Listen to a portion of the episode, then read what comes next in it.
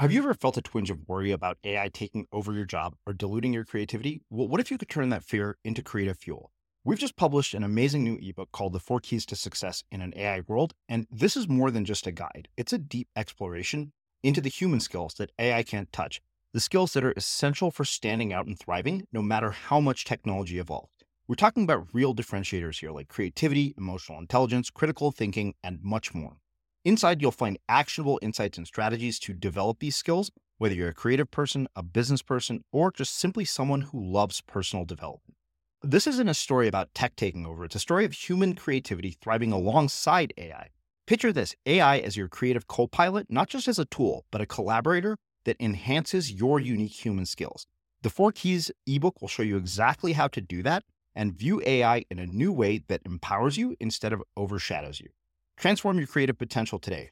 Head over to unmistakablecreative.com slash four keys. Use the number four, K E Y S. That's unmistakablecreative.com slash four keys and download your free copy.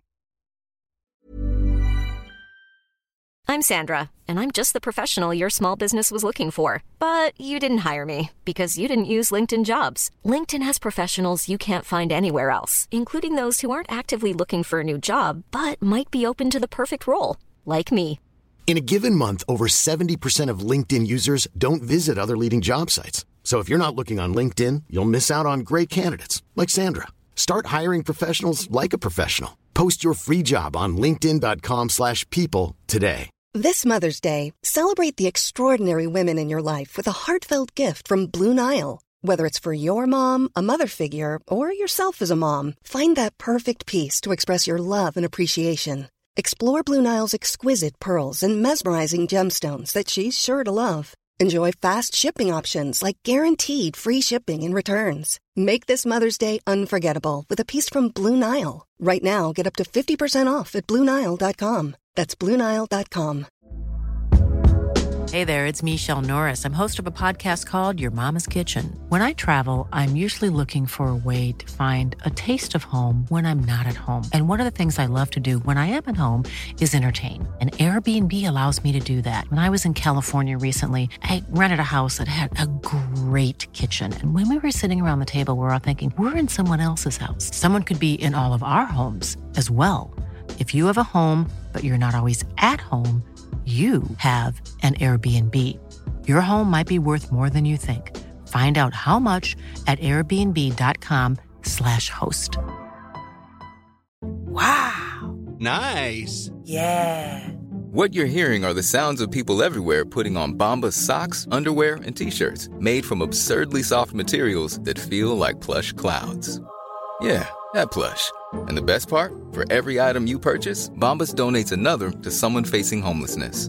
Bombas. Big comfort for everyone. Go to bombas.com slash ACAST and use code ACAST for 20% off your first purchase. That's bombas.com slash ACAST. Code ACAST.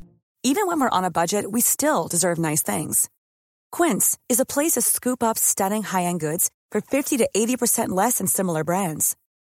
They have buttery soft cashmere sweaters starting at $50, luxurious Italian leather bags, and so much more. Plus, Quince only works with factories that use safe, ethical, and responsible manufacturing. Get the high-end goods you'll love without the high price tag with Quince.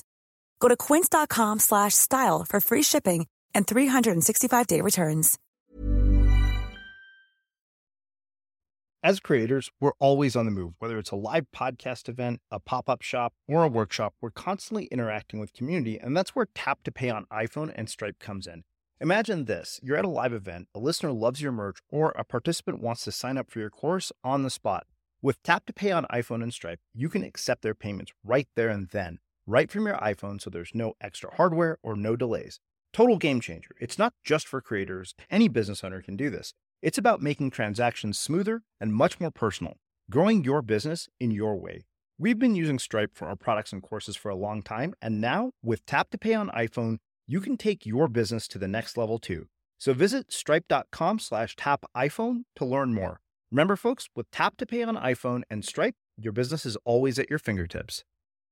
So much of this work and so much of my mission, it's uh, about uh, you know, it's like midwifery, right? And being able to pull out of individuals what they can't push out on their own, right? And I tell this story. I, you know, have four children, and I was there for the uh, delivery of all four of uh, my uh, children.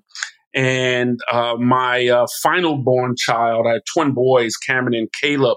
And Caleb, uh, in the delivery room, Uh, his twin brother came out, Cameron, and no matter how hard my wife Desiree pushed, Caleb would not come out. I was like, what's happening? She done already pushed out four babies in her lifetime. And Caleb was breached. He was turned around. You know, babies come out head first, and they weren't ready for a C section. And nine minutes after his twin brother Cameron was born, Caleb's vital signs were beginning to drop. And the doctor said, I have to go in and pull him out, right? And pulled Caleb out uh, by his feet. And so many of us leaders uh, who have pushed out great things. But the thing that we are called to really push out that is going to make a transformational impact in the world, we will never push out alone.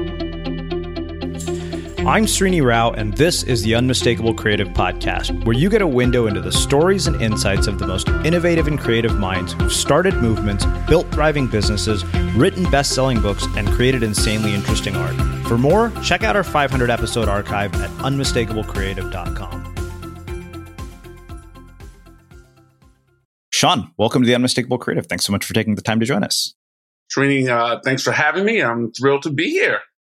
Yeah, it is my pleasure to have you here. And I am very delighted to learn that you've actually been a longtime listener, which I didn't know, but I actually found out about your work through two of our former guests, uh, Chris Wilson and TK Coleman. And we will get into all of that. Um, but I was so intrigued by what you're up to. I thought you were doing a lot of really amazing work in the world. And I think that given the nature of your work, I think this is a very fitting question to start with. And that is, where in the world did you grow up and what impact did where you grew up end up having uh, on the choices that you've made throughout your life and your career and the work that you're doing today? So uh, I'm a native New Yorker. Uh, I've lived in every borough except for Staten Island and spent most of uh, my formative years in Harlem and on the Upper West Side of uh, Manhattan. Raised uh, by a single mom, strong Jamaican woman, Deanna and uh, she just exposed me uh, to uh, a, a, great deal, right? And so uh, I think you know, traveling through all of the boroughs, uh, I've had a lot of uh, exploration, and uh, my life has just been one of uh, so many du- dualities, right, and dichotomies. Mm. Living in Harlem, and uh, essentially, you know, being around just all black people, right, and then moving down to the Upper West Side, and it being mixed and more more diverse, and so. I think it's allowed me to uh, navigate uh, different worlds. And mm-hmm. uh, I like to say, uh, I think I can effectively navigate both the boardroom and the block, city hall, and the corner. And a lot of that has to do with just uh, my upbringing and just traveling and uh, surviving and thriving in different circles. Yeah. Uh, you're growing up with a single mom. Uh, you know, obviously, I don't have any idea what that is like, but what misperceptions do you think that people have about that? What do you think the impact has been of not having had a father figure in your life? And just out of curiosity, have you ever connected with your your father? Do you know anything about him? Uh, these are the things that just I, am very curious about because it, it, seems like such a different experience. And then the other question is so often when uh, children are raised by a single parent, that ends up having a, an incredibly detrimental effect on their life. And you seem to have transcended that in very big ways. I know because I've read your about page. I mean, you went to Columbia. You know, you seem to have overcome what would typically be an environment that could actually hold somebody back. So uh, that's really interesting. Uh, you know, I think narrative uh, is just a powerful thing and uh, perception. And uh, I do think, and particularly in the African American community, right, there's this perception of uh, if you are raised by a single mom, that is a life of a squalor and hardship and a, a, difficulty. And so, um, quite the contrary. Uh, my mother, who uh, is, I guess, the first entrepreneur uh, and creative uh, in my life, was very resilient and resourceful. And uh, what was interesting is that uh, early on, um, she found uh, someone that took care of uh, children, right? So we were living in the South Bronx, and she found this woman, uh, Lillian Smith, uh, who uh, took care of uh, other kids, right? And Lillian, we called her Lel, was a classic big mom, big mama, matriarch. in the community, and we grew up on 119th Street and Lenox Avenue. And so during the week, I was in Harlem, and on the weekends with my uh, my mother.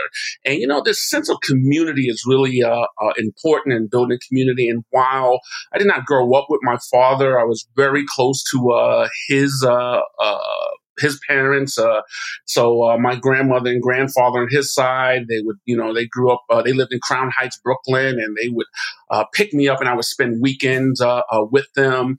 And so I never woke up one day to say, Good morning, Dad. You know, my, my, my father wasn't in my life. We eventually uh, developed a, a, a, relationship, and uh, it was more of a, a intersection uh, than uh, being intertwined, I, I, I, would say.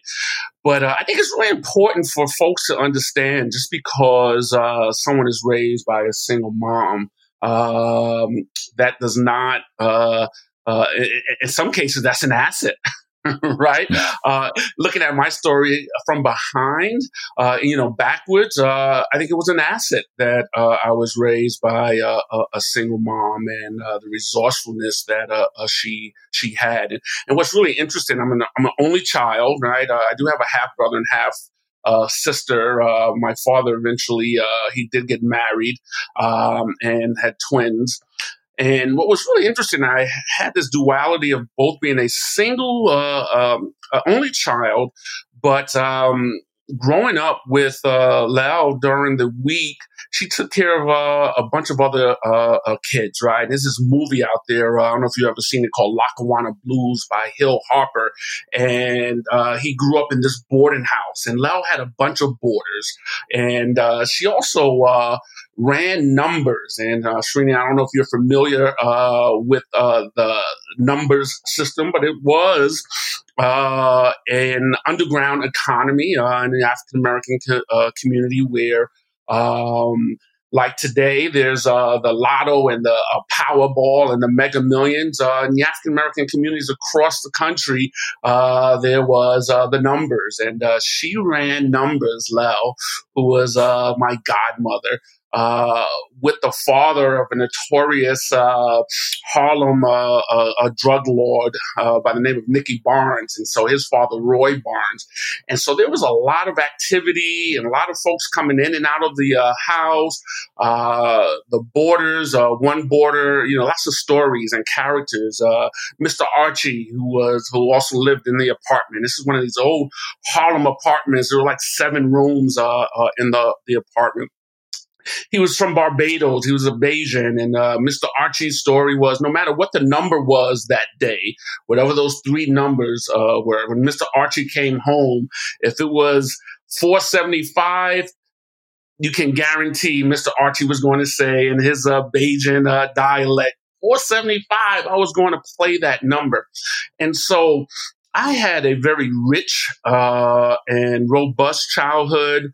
Uh, yes, all around me there uh, there were drugs, uh, there was there was uh, uh, there was violence, but there was still a sense of growing up in the '70s and you know late '60s in Harlem, a sense of community and yeah. that if I did something a block away um, on the corner of 119th Street and 7th Avenue, uh, there was a sense of ownership and community. And, uh, you know, the adults knew who I was. Oh, that's one of Lel's kids, right? And so if I got in trouble and I was doing something I wasn't supposed to do, uh, adults in the community felt a sense of ownership and they would reprimand you And by the time I got a block away to uh, where I lived, and this was long before a text or a, a, a DM or, or social media, word traveled, right? And so I got reprimanded uh, uh, outside, and when I got home, I got reprimanded. You know, I uh, tease and say that, you know, I have a PhD from UCLA. Uh, and uh, UCLA, for those that know Harlem, uh, is the university on the corner of Lenox, uh, Lenox Avenue. And so uh, my mother uh, just has had an uh, you know powerful impact. She's taught me sacrifice.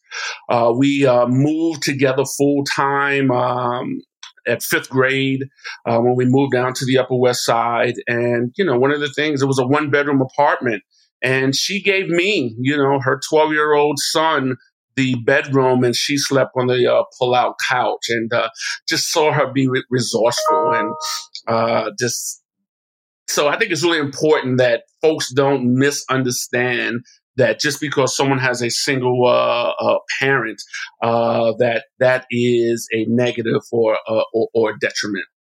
Yeah. So I think that the interesting thing is you mentioned that you uh, you know were around an environment where there were drugs, there were violence, and I imagine that there are probably people who uh, I come from, you know, the neighborhoods that you grew up in that ended up on a very different path. And so there are two questions that come from that. You mentioned that your your mother is Jamaican. Was she first generation? And if so, I, I wonder, you know, what impact being an immigrant had on the way that she went about raising you. Because I think that when you grew up in an Indian family, particularly, you know, our parents, like we're probably semi close in age based on, on kind of what you're telling me. And my parents came here and they had nothing. It was literally we're starting from scratch. And they had a very clear way of, of sort of educating us and, and making us go through the world, which was you're going to be upstanding citizens of society. If we have anything to do with it, you're going to be, you know, more than that. and so, so I wonder, yeah. uh, you know, about the immigrant aspect of it, but also then, you know, why do you get somebody who ends up, you know, the way that you do, despite being in a neighborhood like that? And then why do we have somebody like Chris Wilson, uh, who comes from a neighborhood like that?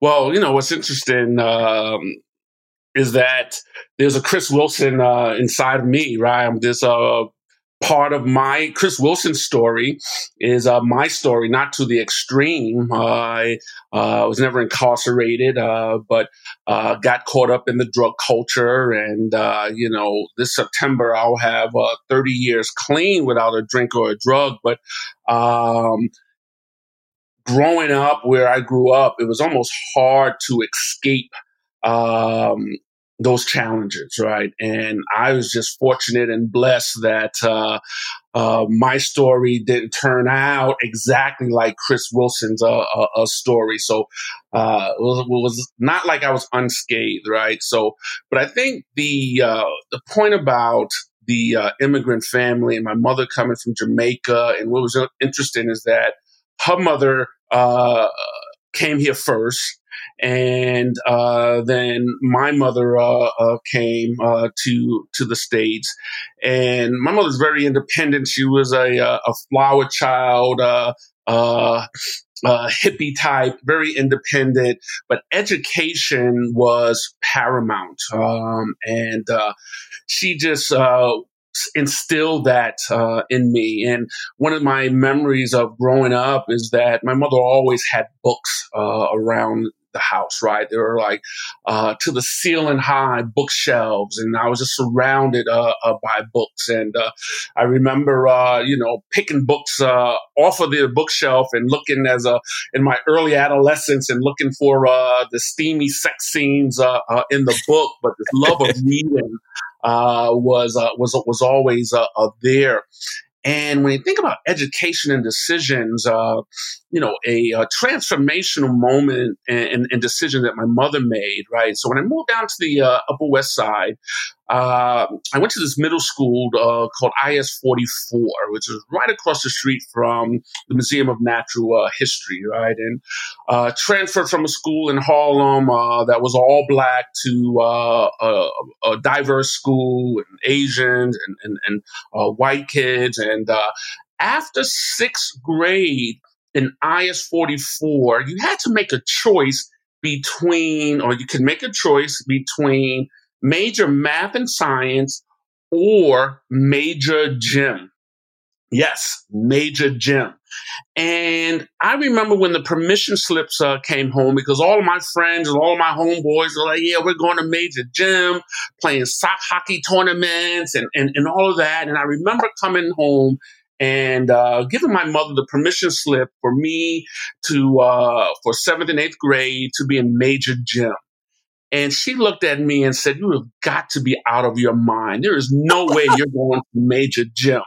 And you're going to major math and science, right? And so for uh-huh. two years, I had a big resentment with my mother because all of my friends, um, and we talk about racial equity, um, the dynamic was most of the black and Latino uh, students were in major gym.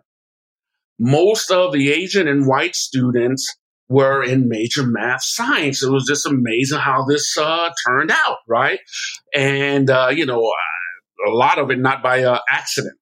And so while I was uh, dissecting frogs and uh, messing with a Bunsen burner, uh, my friends, uh, and this was like on the same floor, but different ends of the hall, right?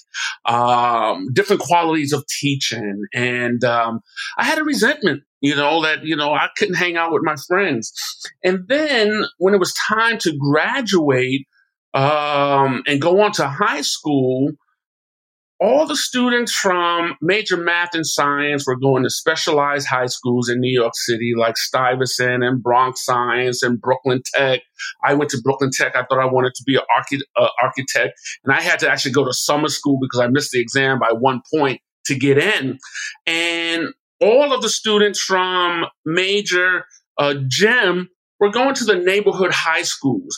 And many of them turned out fine or lived successful lives, but the chances and the exposure, and I saw that God, in retrospect, there was a track and then, but that was a decision um, that my mother made, right? Because it was if it was up to me, I would have been in major gym. And there's so many decisions like that, Srini, over my life that uh, others have made, and um, I've been blessed to have an amazing cohort of mentors and, and, and, and, people that saw something in me before I saw something in myself. And uh, so education was uh, really independent. My mother was a risk taker. Uh, and she exposed me to a lot. Uh, every summer, starting at six years old, uh, I was shipped off to a summer camp uh, the Fresh Air Fund, um, and was exposed to uh, uh, different things. And you know, when I was in my sophomore, no, my junior year of high school. I was involved in this youth program called the Dome Project on the Upper West Side, which had just an amazing um, change in my life, the trajectory of change in my life. And my mother allowed me to, uh, during my uh, spring break, uh, do a project and take a bus from New York to California to visit youth programs in California. And by bus, me and another young man uh, went, and other parents were like, You're allowing your uh, son to go across country on a bus?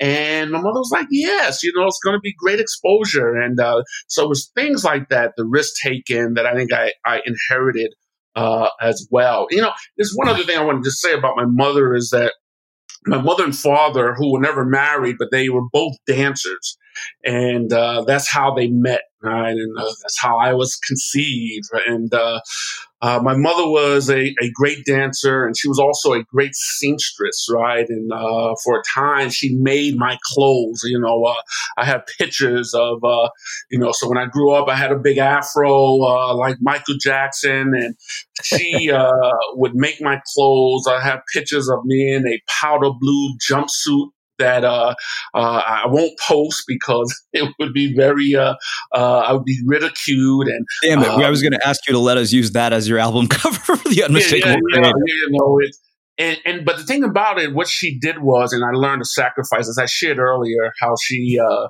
uh, slept on the pull-out couch in the living room and gave me the bedroom.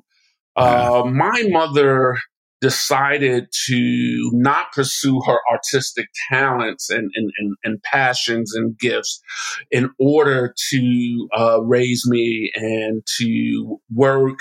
Uh, she wound up working 30 years for the federal government, uh, and she sacrificed a lot uh, uh, for me, right? And um, sometimes uh, or too often uh, parents don't do that right and so i, I, I thank my mother uh, uh every day uh, for that and i just recently uh, had my 35th college reunion at wesleyan university i didn't go I couldn't go, but they provided me with a service award uh, just for my, uh, you know, the work that I've done since graduating. And you know, and I sent that to her and say, you know what, uh, I'm not putting this on my wall, you know, on my wall, right? Uh, this belongs to you. And there's just so many um, things that I've done over my career. If it were not for her, and my mentors and this whole sense of community around me, uh, yeah. never would have happened. Wow, uh, so many more questions. So, you know, I think that one of the things uh, that I, I noticed uh, when I was looking at your website was you talk about this idea of you know giving uh, a voice to people who have been marginalized. And we'll actually get into what your work is about. Uh, but I want to talk about this idea of being marginalized and, and how you define marginalized, what it means, and, and, you know, what does a person who comes from a place of privilege not really understand what it means to be marginalized? Because I think that, you know, at this point, you know, Shawn, both of us are living lives of privilege. I mean, you're a graduate from Wesleyan and Columbia. I went to Berkeley and have a Pepperdine MBA. We'd be kidding ourselves if we lied about the fact that we are approaching this life with a level of privilege that other people don't have and may never have access to. And, you know, part of why th- this particular, that definition of marginalized came up for me is because of, uh, you know, I think you, my guess is you've probably already seen it since it's in the news, uh, the, the documentary or the, the film about the Central Park Five. You probably yes. were, grew up around that time, right? Yes, yes, indeed. I lived, uh, like four blocks away. I lived in Towers on the Park on 110th and Frederick Douglass Avenue. And uh, the young men, uh, they lived uh, four blocks away on Fifth Avenue in uh, Schomburg Towers. And yes, I remember that uh, in 1989 when um, it happened. And so uh, Ava just did a marvelous job telling and giving life uh, uh, to their uh, stories. And so when we talk about privilege and when we talk about marginalization, um, you know, we have to go to the roots of uh, this country and the, the, the, the, founding fathers and uh, the, uh, in a sense, the schizophrenia that this country uh, is based on, right? And on one hand, uh, values of uh, the land of the free and the brave and uh, the pursuit of happiness on one hand, and uh, but in the other hand, uh, the country built. Um, on the legacy of slavery and white supremacy and uh, the spreading of an ideology that one race and, and, and, and color is better than uh, uh, than the other, right? And so when we talk about marginalization uh, today in 2019, uh, we certainly have to put it in the context of the last 400 years of, uh, of uh, this nation. And I certainly believe that there are uh, uh levels of, of privilege, right? Mm-hmm. And uh, I certainly uh, and that's when I have five questions that I ask the leaders that I'm associated with, right? And uh, one of those questions uh, is, you know, what are you doing about your privilege, right? And uh, yes, I do have a certain level of privilege, uh, being a man, being a black man, uh, graduating from an institution uh, like uh, Wesleyan University. Uh, but if I'm pulled over by police officers, there is nothing that is flashing on my forehead that is a scorecard of that privilege, right? right. That privilege goes out the uh, uh, out the window, dependent on the uh, uh, context. And I just think that um, this nation and and we're just like uh, still has to reconcile uh, its roots, right? Mm-hmm. It, it, it, its roots of uh, violence and and and, and uh, slavery, and that that continues uh, uh, today. And so there are so many policies and structures and systems that ensure uh, that poor people, right, and, and, and many of whom uh, people of color, uh, stay poor and stay marginalized, right? And so I think that uh, that's why I have this inner compass of uh, doing the work uh, uh, that I do, leading the campaign for uh, Black Male Achievement. And, you know, one of our mission uh, mantras uh, is that, you know, there's no cavalry coming to save the day in our communities, that we're the iconic leaders that we've been waiting for, the curators of the change that we're seeking. Uh, uh, to see. And what I have seen in my career, what I've seen in myself, uh, adversity uh, has become an asset, right? And being able to bounce back uh, from racism and uh, being able to do that as an individual is one thing, but doing being able to do it as a people is a fight that we are still still engaged in. And yeah. One of the things that I think is really important when I think when I say you know we're the iconic leaders that we are waiting for um, the most marginalized people in not only this nation, uh, uh, in the world, uh, just have. I believe we all have genius, right, and, and, and that we all have a, a brilliance and uh, the resiliency that I have witnessed um, despite the structures and the systems and the racism of uh, particularly black people and black people in America is uh, phenomenal and it's uh, uh, uh in, in inspiring, right? And so uh, one thing is, uh, and I've done this through my career, is certainly being an advocate and a champion and uh, lifting barriers and uh, creating platforms of opportunity for marginalized populations. But even more so than that is providing the relationships and resources for folks to uh, become champions of change uh, for themselves. You know, there's this mm-hmm. whole notion called uh, the power of positive deviance, and what the, the the power of positive deviance lets us know is that the solution to the world's most intractable problems resides in the hands, the heads, and the hearts of those that are experiencing um, the oppression, right? And I've spent part of my career in philanthropy, and sometimes in philanthropy, we take on the persona that we are paratrooping into com- communities with prescriptions and uh, solutions. And the truth of the matter is that the solutions and the prescriptions for change resides in those communities already, right? And so there's this whole notion, and Bryan Stevenson talks about this a lot, right? He was on the uh, board of directors uh, when I was at the Open Society Foundations, This power of proximity, and that the folks that are closest to the issues and the problems are the ones with the most innovative uh, uh, solutions, right? But resources are really uh, important. And we talk about marginalization, that uh, we're talking about uh, uh, political marginalization and education and social, but economic mobility and access to resources and looking at America's wealth gap is um, really important when we have this conversation.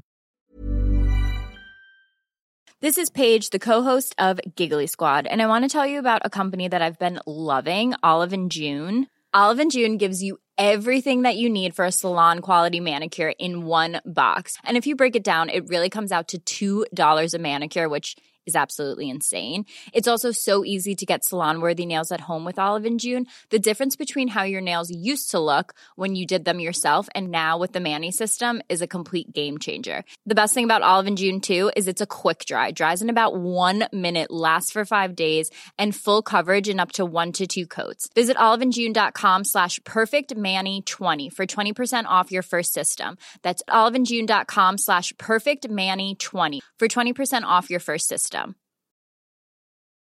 Here's a cool fact a crocodile can't stick out its tongue.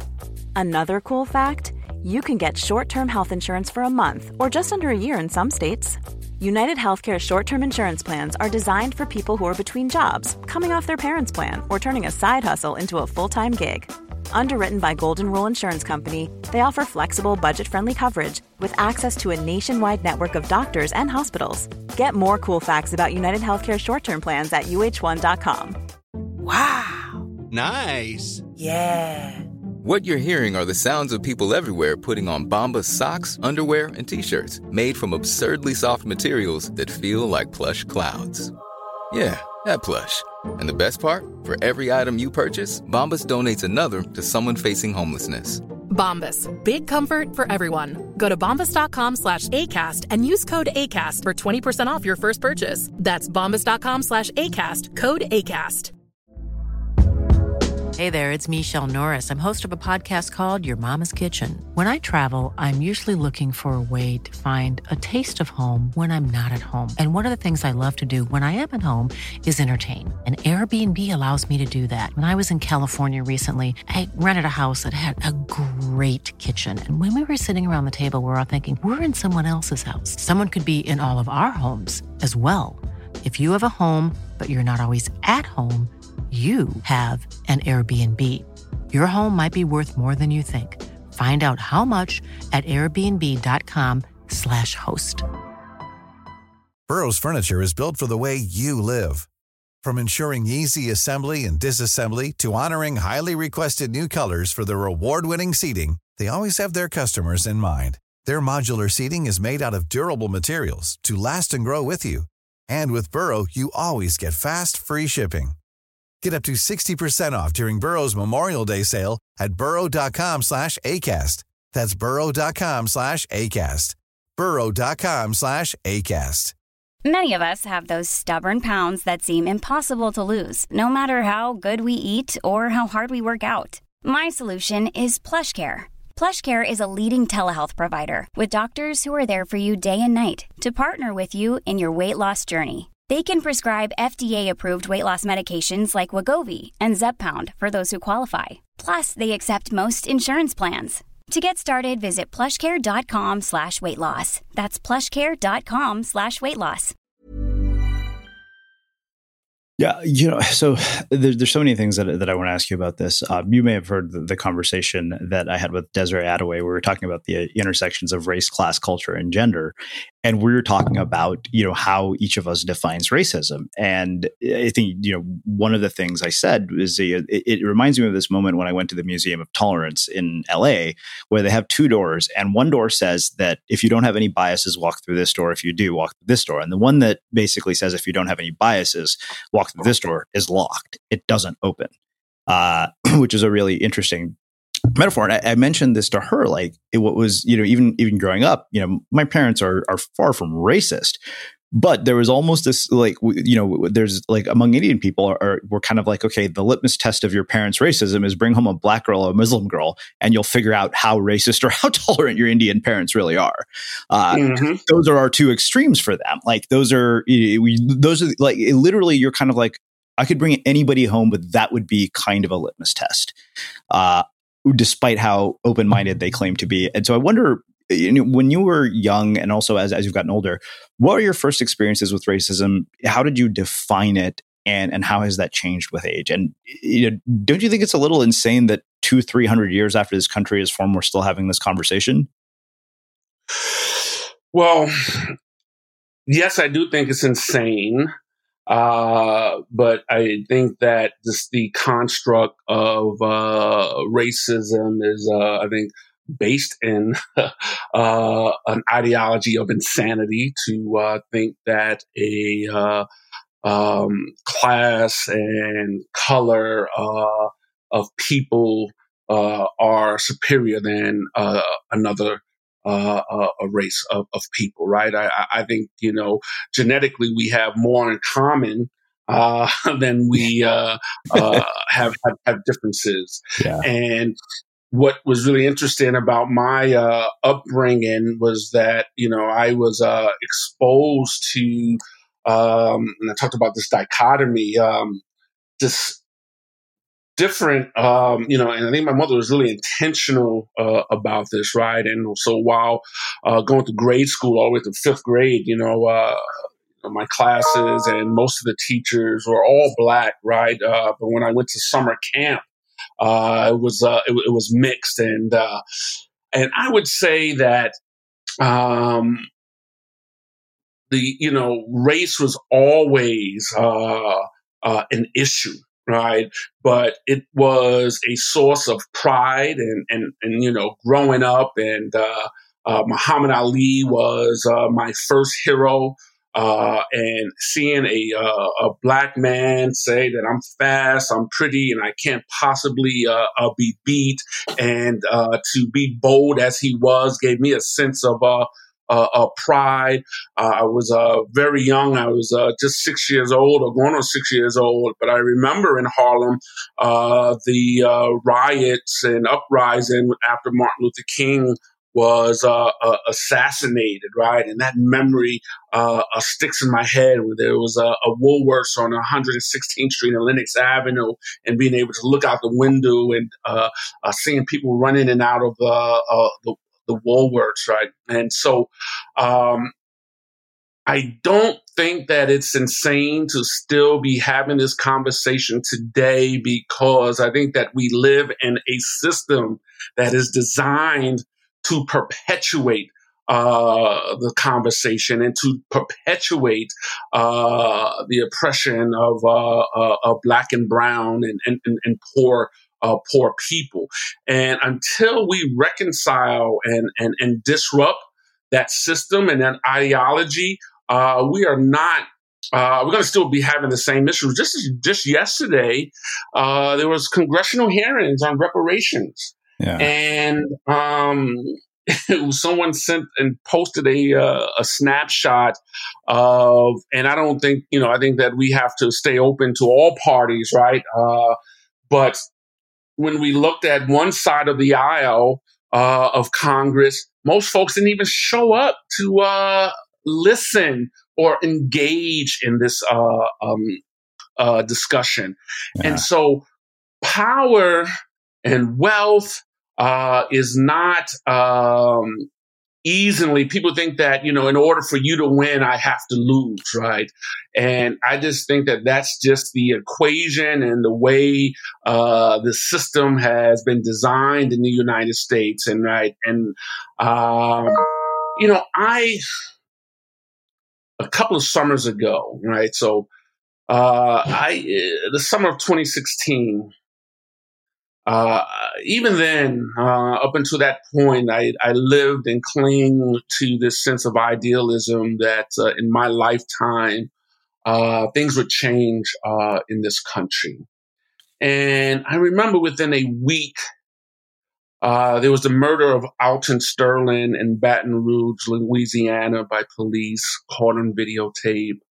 Uh, a week later, uh, Philando Castile outside of uh, Minneapolis uh, caught on a Facebook Live. He was murdered, right? Legally carrying firearms, right?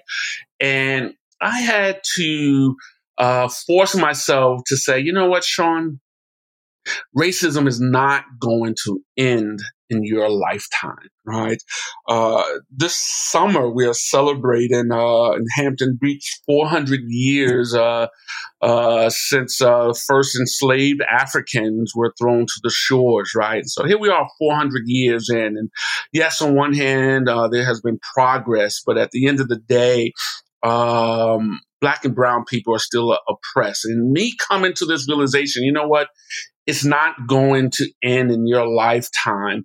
On one way, it was disheartening. In, in another way, it was a relief and permission for me to like, you know what, do what you can while you are here, pour into leaders, leave a legacy, and that you are part of a chain and, uh, and link and a lineage of uh, amazing uh, ancestral uh, uh, uh, lineage that do what you can while you are here, right? And so that's what I've committed my life uh, uh, to, yeah. Uh, and that's why I lead the campaign for a, Black male achievement, and it is really based in um, just the uh, premise that there is nothing wrong with black men and boys uh, in this country. It's the uh, systems and the structures, and that uh, so much of our work is about shifting the narrative and focusing on the assets and uh, potential and possibilities of, uh, of, of, black men and boys and, and, and, the black community. And that being able to, uh, and this is why I like just, you know, being on this podcast and so much of the work that we've done over the years has uh, been investing in uh, film and investing in podcasts and arts and culture and being able to, what I like to say, become masters of our own media and tell our own stories, right? That there is a, another side than what is projected uh, in mainstream uh, media. And look, uh, when they see us, right, uh, by Ava DuVernay is a classic example of the power of, uh, of media and our ability to have platforms to tell our own stories. Well, you're speaking my language. Is part of the reason I do what I do. Yeah, I think that you know it's fitting you brought up the Ava DuVernay and when they, when they see us. So you know we're talking about the idea of being marginalized. So what I wonder is for how different that situation would be, you know, for a group of people who aren't marginalized. Like how much of being marginalized is what put those kids in that situation to to have them end up in the situation they did. So I don't know if marginalized uh, is the proper context and framing, right? Yeah. Uh, I think that uh, when we look at race and the fact that these were five black boys.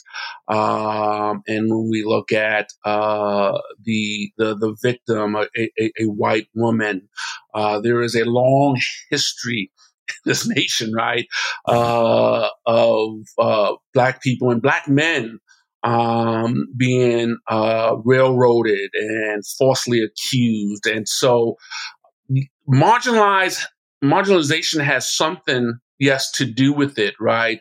But I do think that the fact of race and that these were five black boys and would they uh, have been treated the same way uh, if they were five white boys, right? Mm-hmm. Uh, I would venture to say no.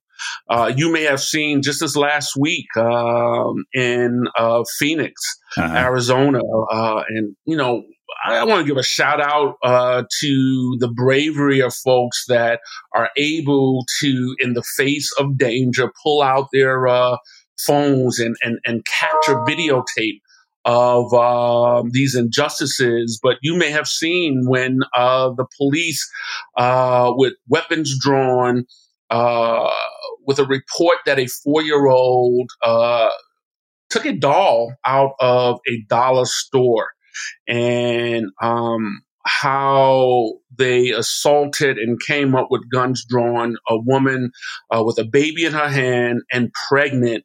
And would that have been done if they were not black? Maybe, but I doubt it, right? And, and I'm not going to say that that does not happen, uh, but I just think that the humanity of uh, of, of, of black people uh, in the United States, and there's a widespread ideology that uh, we are less deserving, um, that um, we are threats and uh, that uh, we don't have uh, rights and we can be treated any other way, which is absolutely a, a, a lie because we have a, a, long history of liberation fighters, right? That uh, say, no, you can't treat us any uh, uh, other way. And the when they see us chronicles that story, right? And mm-hmm. yes, there are other factors of uh, uh, uh, of poverty and legal representation, being able to, uh, uh you know, uh, if you have and can afford uh the best lawyers, right? that that you know, wealth has a impact, but at the end of the day, I think it was less about them being marginalized and yeah. being five uh, uh, uh, uh, black boys and a case that had to be solved. Hmm. So you know, I want to uh, spend some time talking about the work that you do at the campaign for uh, Black Male Achievement. Uh, you know, I had a chance to look through your website, and I guess really what I want to look at is maybe particularly look at a story of somebody who's come to you and kind of the impact, and which I'm guessing you probably have dozens, um, probably to the point where we should probably have one of them as a guest on the show. Uh, but I, I, wonder, you know, could you walk us through an example of, of, you know one of these youths that comes to you and kind of you know maybe somebody who was headed down a wrong path and and you know how you help them course correct? Sure. And I think it's uh, important to note that so the campaign for Black Male Achievement, we were launched uh, at the Open Society Foundations, uh, which is the philanthropy of George Soros back in 2008. And we were originally supposed to be a three year uh, campaign to improve the life outcomes of, uh, of Black men and boys. And uh, what's uh, interesting to know, too often in philanthropy, we look at generational and centuries long issues and say we're going to solve this uh, problem in a three or five year uh, grant making cycle. And uh, the mere fact that we've been around uh, for still for 11 years uh, is a testament to so many folks' uh, spirit of entrepreneurialism, persistence, relation relationships. And uh, so we started off as a grant making entity, and um, over the last eleven years have uh, funded and supported and helped to launch. Um, strategies across the country. We've invested uh, close to a quarter billion uh, dollars, right? And CBMA, our focus uh, is really on the leaders and the organizations that are working to improve uh, life outcomes of Black men and boys. And uh, that's men and women. It's uh, multi gender, multi race, and folks think of the campaign for Black male achievement. Uh, we have uh, over 8,000 individual members, and half of them are women, right? And so there is, I think of uh, someone like uh, a Willie Hamilton uh, who runs the uh, United uh, uh, Black Men United in Omaha, Nebraska, and you know we all have this sense of you know a need for belonging. And Willie, eight years ago, said to me when we were in the foundation, look, I don't want to necessarily get a grant from you. It would be great I just want to be a part of the campaign for Black male achievement. And by him coming to one of our events, you know, we do an annual gathering at the Muhammad Ali Center called Rumble Young Man Rumble. Uh, and he represented uh, his city and he was connected at this convening with 150 other leaders from across the country.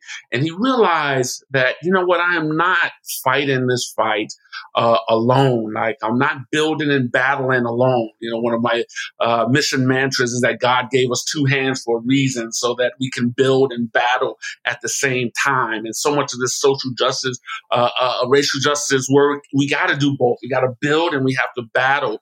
And uh, he returned back to uh, Omaha and declared that, you know, he was part of the campaign for Black male achievement and with his organization and began to get others in his city uh, engaged. And so there was this ripple uh, uh, effect, right? And so while it's a national movement, the change really happens uh, locally, right? Uh, it happens in, in, in places. And uh, we say that, you know, uh, your promise of place, which is our place based strategy, is wherever you decide to uh, uh, uh, take a stand. And there are so many leaders like Willie Hamilton and the young people that they uh, work with across the country that are exposed to this national movement and that they are the next wave of uh, the current wave of uh, social justice uh, leaders. You know, one of the things that uh, brings me uh, joy, um, we have an opportunity to bring folks across the country to our uh, convenings and our gatherings, and to uh, see a young man um, like Ernest, right? Ernest Butts, who was a fellow uh, uh, at the Campaign for Black Male Achievement. He never, uh, he was never in a plane. You know, he never flew before. And uh, two years ago was his first flight going to Louisville, uh, Kentucky for uh, the um, Rumble Young Man Rumble. And it was kind of like the Roger Bannister mile, right? Once he broke that four minute mile and he had that exposure. Uh, he's in Puerto Rico uh, this summer and, and, and organizing and supporting folks that are still recovering uh, uh, uh from the uh, hurricane. And he did some traveling last year.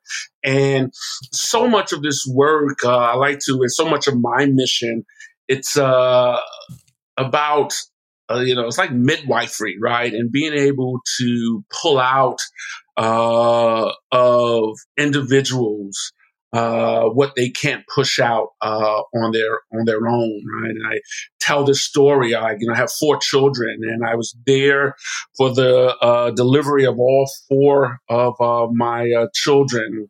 And uh, my uh, final born child, I had twin boys, Cameron and Caleb. And Caleb, uh, in the delivery room, uh, his twin brother came out, Cameron, and no matter how hard my wife Desiree pushed, Caleb would not come out. I was like, "What's happening?" She done already pushed out four babies in her lifetime, and Caleb was breached. He was turned around. You know, babies come out head first, and they weren't ready for a C section. And nine minutes after his twin brother Cameron was born, Caleb's vital signs were beginning to drop.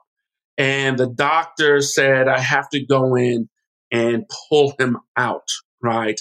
And pulled Caleb out uh, by his feet. And so many of us leaders uh, who have pushed out great things. But the thing that we are called to really push out that is going to make a transformational impact in the world, we will never push out alone. We need to get vulnerable and be able to say, as leaders, and particularly when we're looking at Black men, to be able to go to another man and say, or woman, and say, I have something inside of me and I need your help to pull it out. And I'm grateful that I've grown up in a generation where I've seen a shift uh, around masculinity and gender norms.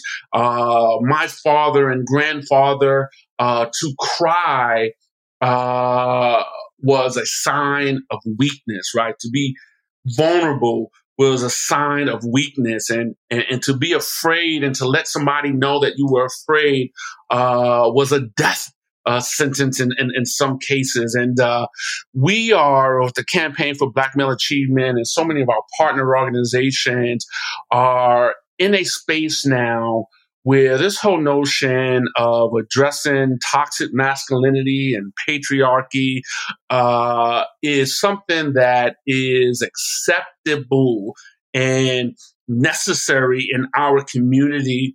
And one of our members is a guy named Jason Wilson out of Detroit. Who has a best-selling book? We told his story. He'd be a great guest. Uh, it's called "Cry Like a Man." Mm. And just really demystifying this whole notion of uh, emotional uh, sturdiness and not being able to share uh, uh emotions. And I and Srini, I, I tell the leaders that I'm associated with, if you are not engaged with a mentor, an executive coach, and a therapist, you are at a disadvantage, right? And this whole notion of uh, uh, uh, addressing and pulling the covers off of mental health uh, in our community, uh, I'm just seeing so much more momentum over the years around this because to be black in America, uh, as James Baldwin uh, said, and I'm paraphrasing, is almost to be in a constant state of rage, you know, a, conference, uh, a, a constant state of rage. And so we need to be champions uh, and be able to share our vulnerability, vulnerability as black men and to say, you know what, it is okay. You know what? You don't tell a eight year old boy, don't cry and act like a man. He's eight years old. He's supposed to cry. It's okay to cry. And so what I am seeing um, just across the country uh, with so many of my peers and the next generation that it is okay to be emotionally uh, uh, uh vulnerable. And part of our work uh, we launched uh, three, four years ago BMA Health and Healing Strategies, when we are addressing the health, healing, and wellness of the leaders. So many of our leaders came to us and said, I am depressed, I am stressed out, I have been thinking about suicide. And we said, wow, uh, this is the cavalry, right? These are the leaders, the hometown heroes and local leaders uh, that we are invested in to do the work. If they are traumatized, how are we going to win?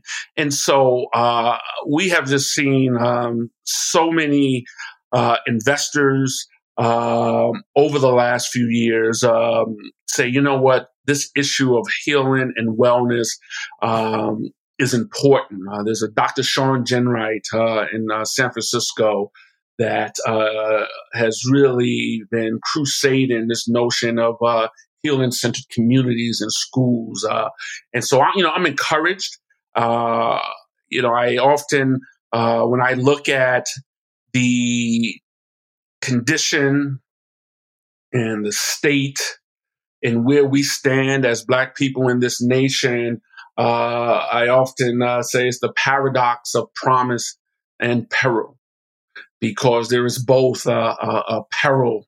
It is still perilous in this nation uh, for uh, a black man, but I also see so much promise. And I know that you've done a lot of work around, you know, where you put your attention, right, and where you put your focus, right. Not that we ignore the peril, not that we ignore the liabilities, but we focus on the promise and the assets because I firmly believe that what we focus on uh, grows, and we have to tell that story of uh, of promise and love and and, and and and how we lead. And uh, if we don't tell that story, uh, somebody's going to tell the story for us. Ah. Amazing. Uh, well, this has been really, really uh, just a treat and uh, eye-opening, thought-provoking. One of those conversations that I think really makes us think it, and hopefully brings about you know the start of, of a conversation for a lot of people that I think is much needed. So. Uh, I want to finish with my, my final question, which I know you've heard me ask uh, as a longtime listener of the show, and that is, what do you think it is that makes somebody or something unmistakable? Wow, you know, I I knew you were going to ask me that question too, right? But so um, what makes you unmistakable is that a few things. That when you die, your eulogy is such of how you lived your life, uh, what you represented, and the values that someone hears your eulogy and your eulogy becomes their life's epilogue. And I think that being unmistakable is that we are called to do things that if uh, they are not done through you and by you, they won't be uh, uh, done at all. And that there are things that people look to and people hear and they say that is distinctly uh, uh, Shawn Dove. That is Shawn Dove's uh, a fingerprint, and that no one else could have done that uh, except for him. Hmm. Amazing. Um, well, I can't thank you enough for taking the time to join us and uh, sharing your story and, and, your insights on all of the work that you're up to with our listeners. Where can people find out more uh, about what you're up to? And also, are there any requests that you have for our audience that they can help with, uh, you know, in terms of your own efforts? Sure. So I can um, be reached at um, go to my website, um, blackmaleachievement.org. Uh, um, I personally uh, can be reached uh, at sdove at blackmaleachievement.org. That is uh, my uh, email address. And I am on Twitter and I am on, on, on, Instagram. And um, I believe that um, this is not uh, when we talk about Black Male Achievement. Um, black America's uh, journey, right? Uh, this is America's uh, journey, right? And so there is something that everybody can do, uh, no matter gender or or, or race. And uh, uh, I would ask folks to go to uh, our website and uh, become a member. Um, and join uh, the campaign for Black Male Achievement. Uh, there are ways that you can devote your time, your talent, um, and your treasure uh, as a, an ally and a supporter and a member uh, in the movement. Awesome. And for everybody listening, we'll wrap the show with that. Thank you for listening to this episode of the Unmistakable Creative Podcast. While you were listening, were there any moments you found fascinating, inspiring, instructive, maybe even heartwarming? Can you think of anyone, a friend or a family member who would appreciate this moment? If so, take a second and share today's episode with that one person because good ideas and messages are meant to be shared. Mom deserves the best, and there's no better place to shop for Mother's Day than Whole Foods Market. They're your destination for unbeatable savings, from premium gifts to show-stopping flowers and irresistible desserts. Start by saving 33% with Prime on all body care and candles. Then get a 15-stem bunch of tulips for just $9.99 each with Prime. Round out Mom's menu with festive rosé, irresistible berry chantilly cake, and more special treats. Come celebrate Mother's Day at Whole Foods Market. Want flexibility? Take yoga. Want flexibility with your health insurance? Check out United Healthcare Insurance Plans. Underwritten by Golden Rule Insurance Company, they offer flexible, budget friendly medical, dental, and vision coverage that may be right for you. More at uh1.com. Planning for your next trip? Elevate your travel style with Quince. Quince has all the jet setting essentials you'll want for your next getaway, like European linen, premium luggage options, buttery soft Italian leather bags, and so much more and it's all priced at 50 to 80% less than similar brands. Plus, Quince only works with factories that use safe and ethical manufacturing practices. Pack your bags with high-quality essentials you'll be wearing for vacations to come with Quince. Go to quince.com slash trip for free shipping and 365-day returns. Hi, I'm Daniel, founder of Pretty Litter. Did you know cats tend to hide symptoms of sickness and pain? I learned this the hard way after losing my cat, Gingy. So I created Pretty Litter, a health monitoring litter that helps detect early signs of illness by changing colors, saving you money and potentially your cat's life. Pretty Litter is veterinarian developed, and it's the easiest way to keep tabs on your fur baby's health right at home. Go to prettylitter.com and use code ACAST for 20% off your first order and a free cat toy. Terms and conditions apply. See site for details. Planning for your next trip? Elevate your travel style with Quince. Quince has all the jet setting essentials you'll want for your next getaway, like European linen, premium luggage options, buttery soft Italian leather bags, and so much more. And is all priced at 50 to 80% less than similar brands. Plus, Quince only works with factories that use safe and ethical manufacturing practices. Pack your bags with high-quality essentials you'll be wearing for vacations to come with Quince. Go to quince.com/pack for free shipping and 365-day returns. Imagine the softest sheets you've ever felt. Now imagine them getting even softer over time. That's what you'll feel with Boll and Branch's organic cotton sheets. In a recent customer survey, 96% replied that Boll and Branch sheets get softer with every wash. Start getting your best night's sleep in these sheets that get softer and softer for years to come. Try their sheets with a 30-night guarantee. Plus, get 15% off your first order at bollandbranch.com. Code BUTTERY. Exclusions apply. See site for details. Have you ever felt a twinge of worry about AI taking over your job or diluting your creativity? Well, what if you could turn that fear into creative fuel? We've just published an amazing new ebook called The Four Keys to Success in an AI World. And this is more than just a guide, it's a deep exploration into the human skills that AI can't touch, the skills that are essential for standing out and thriving, no matter how much technology evolves. We're talking about real differentiators here like creativity, emotional intelligence, critical thinking, and much more. Inside, you'll find actionable insights and strategies to develop these skills, whether you're a creative person, a business person, or just simply someone who loves personal development. This isn't a story about tech taking over, it's a story of human creativity thriving alongside AI. Picture this AI as your creative co pilot, not just as a tool, but a collaborator that enhances your unique human skills. The Four Keys ebook will show you exactly how to do that and view AI in a new way that empowers you instead of overshadows you. Transform your creative potential today. Head over to unmistakablecreative.com slash four keys. Use the number four, K E Y S. That's unmistakablecreative.com slash four keys and download your free copy.